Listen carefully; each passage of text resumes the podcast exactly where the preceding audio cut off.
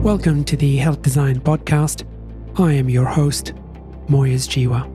My guest today is Randi Redmond Oster, multi award winning author of Questioning Protocol, which helps patients navigate the healthcare system and medical professionals understand the patient perspective. She's a nationally acclaimed speaker on healthcare reform, shared decision making, and patient engagement. Randi Oster, you're very welcome to the show. I'm delighted to be speaking with you today. And I wanted to start with the question I ask all my guests Why do you do what you do? I do what I do because my son, who has Crohn's disease, landed in the hospital screaming in pain. And I knew nothing about how the hospital system worked. But as he was so uncomfortable and everyone was coming in and out of the room and I couldn't figure out who was who and I didn't recognize a doctor from a CNA. I come from aeros an aerospace background as an engineer and safety is in my DNA. And what happened with me is as I was looking at the people and what they were expected to do and the processes that they had to overcome and some of the policies with HIPAA. And I just sat back, even with my son screaming in pain, and said, there has to be a better way. And so, how did I get involved in healthcare? Because I'm fortunate to have the industry background from other industries where we had to have very small defects. And to take that and bring it to healthcare became my mission. Well, I need to ask you is your son all right? Yes, and thank you for asking. But I also will share that he does have Crohn's disease, um, and he is on no medication. And so, just as a, an aside from that, he manages it for with uh, diet and nutrition and I used a Six Sigma, which is a quality process, and I used a Six Sigma decision tool to help him choose the best way he could manage his Crohn's disease. And it turned out the nutritional approach was what he decided on. And for the last 10 years, he's not had, he's been in remission. Okay. So we're very happy. Yes, and so we that's that's wonderful news. Now you're very well known as the author of the questioning protocol. Say a little bit about the questioning protocol. So, Questioning Protocol is the story of my son from the moment he gets into the hospital to um, our experience there and the multiple operations that he underwent. And I wrote the book initially to help patients understand the healthcare system and how to navigate it. At the end of each chapter, I explain what they can do now so that they can feel empowered. What happened with me was that the doctors and the CEOs of healthcare organizations picked up the book and, in many cases, said, We can implement these ideas. And it's fun for me is to go in some cases to hospitals and see the ideas from the book in the healthcare systems. Mm. Um, and, and that, what I didn't know at the time was when we wrote about the patient experience and the patient journey, it was an aha for many of the medical uh, people because they do a really good job at their job. But that whole experience from that first phone call to getting the bill is not something that they have insight to. Mm. And so the book became the book became the the launching of how do we help the providers and the doctors and the nurses and the receptionists and the environmental services people understand the patient perspective. Okay. All right, I'm going to ask you now for a very specific example of something that happened which you then developed into some of the ideas that you put into the questioning protocol, an example of something that you experienced as a mom of this little boy that was a problem? First, I want to say that I am very happy overall with the healthcare system. Mm. And I want to say on an individual level that people want to do the right thing. Mm. Um, what I will share with you is that the design of the healthcare system is based on the siloed approach. So let me give an example. My son has four different medications. I call them four beeping machines, right? These are non technical terms, but every time the medication ran out, beep, beep, beep, four different medications, four different beeps, all at different times. Mm. And now you're the nurse and you have eight patients. If the average patient has four different medications, that's 32 beeping machines that you need to go turn off every time that beeping machine goes off, it's not a pleasant sound. Okay. So, one of the things that I observed very quickly was who designed this?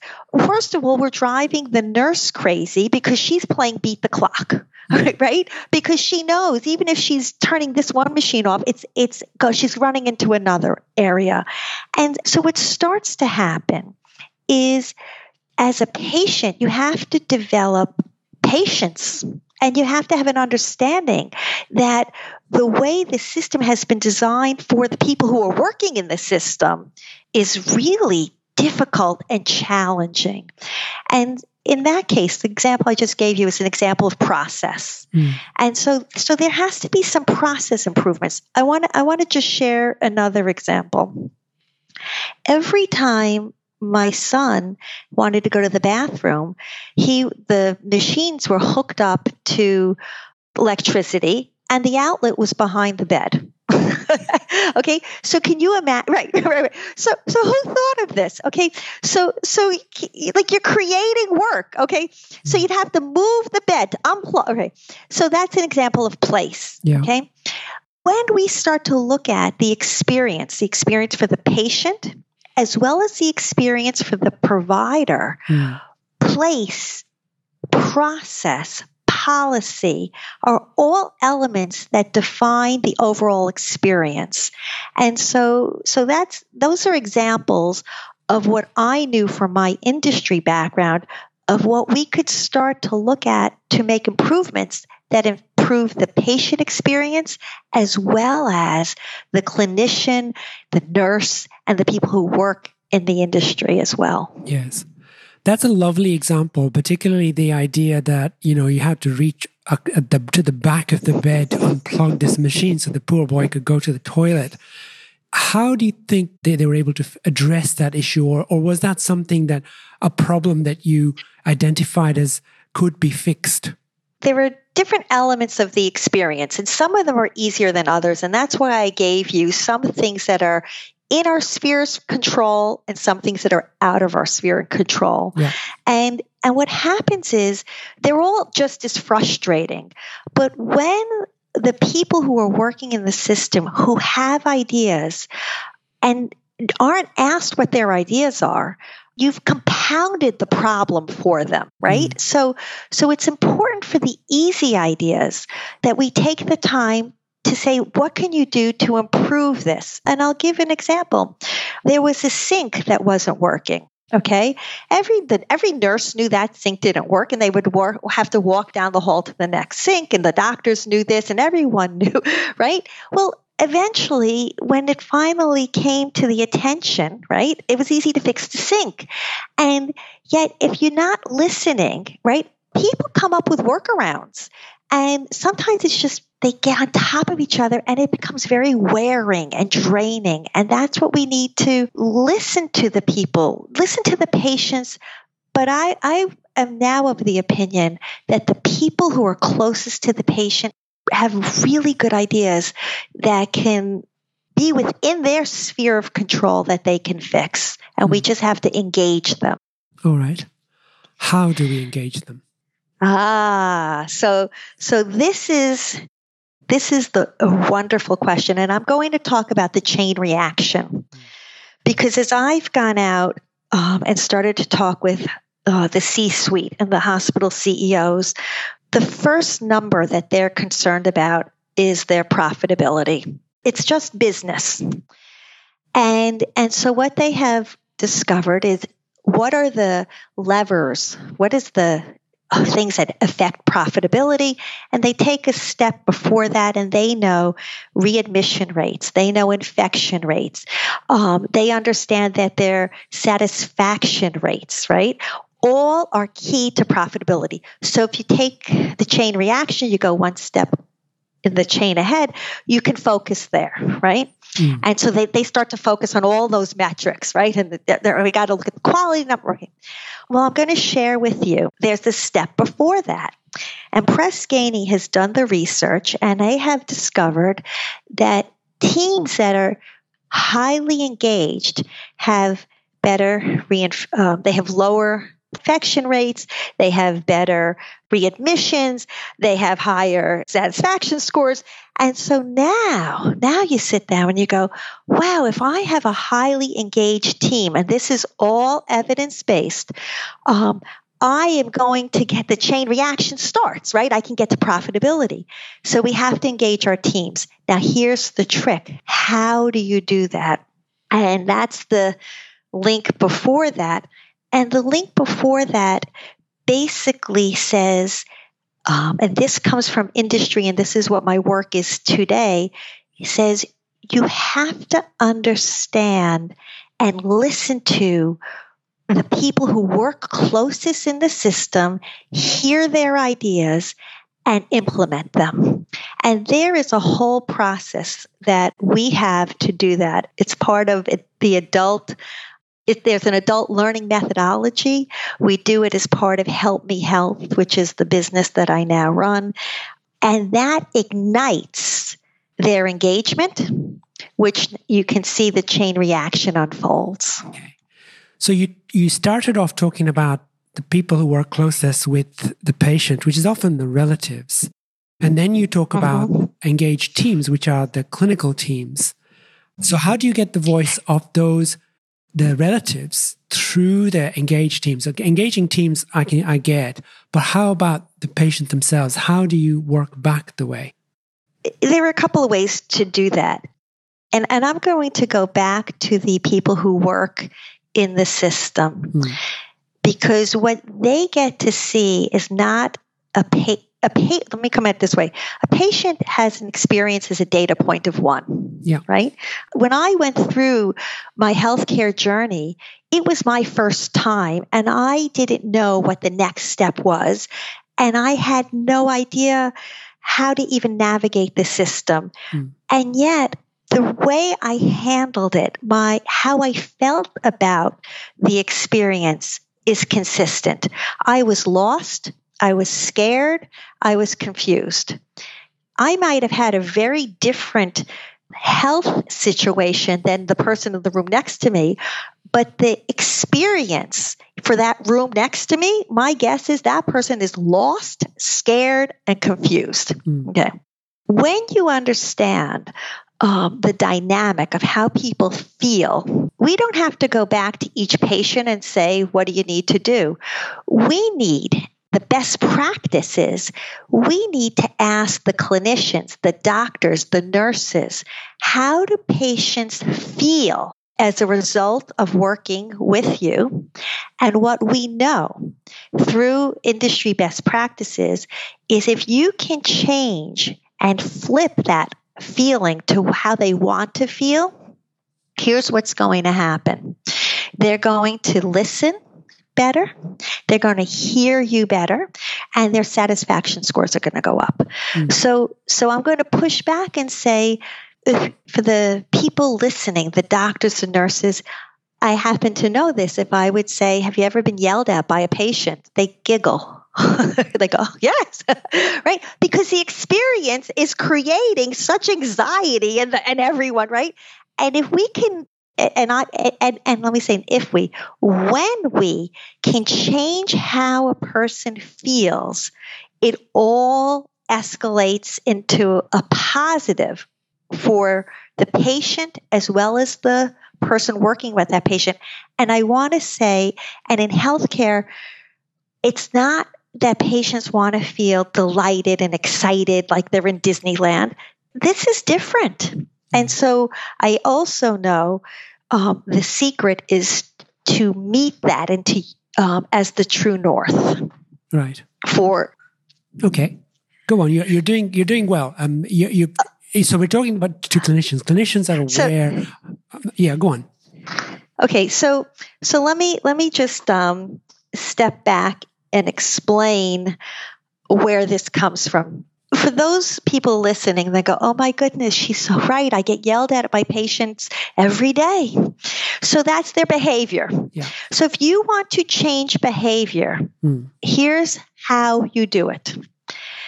We know that experiences affect emotions, emotions shape attitudes, and attitudes drive behavior. Yeah.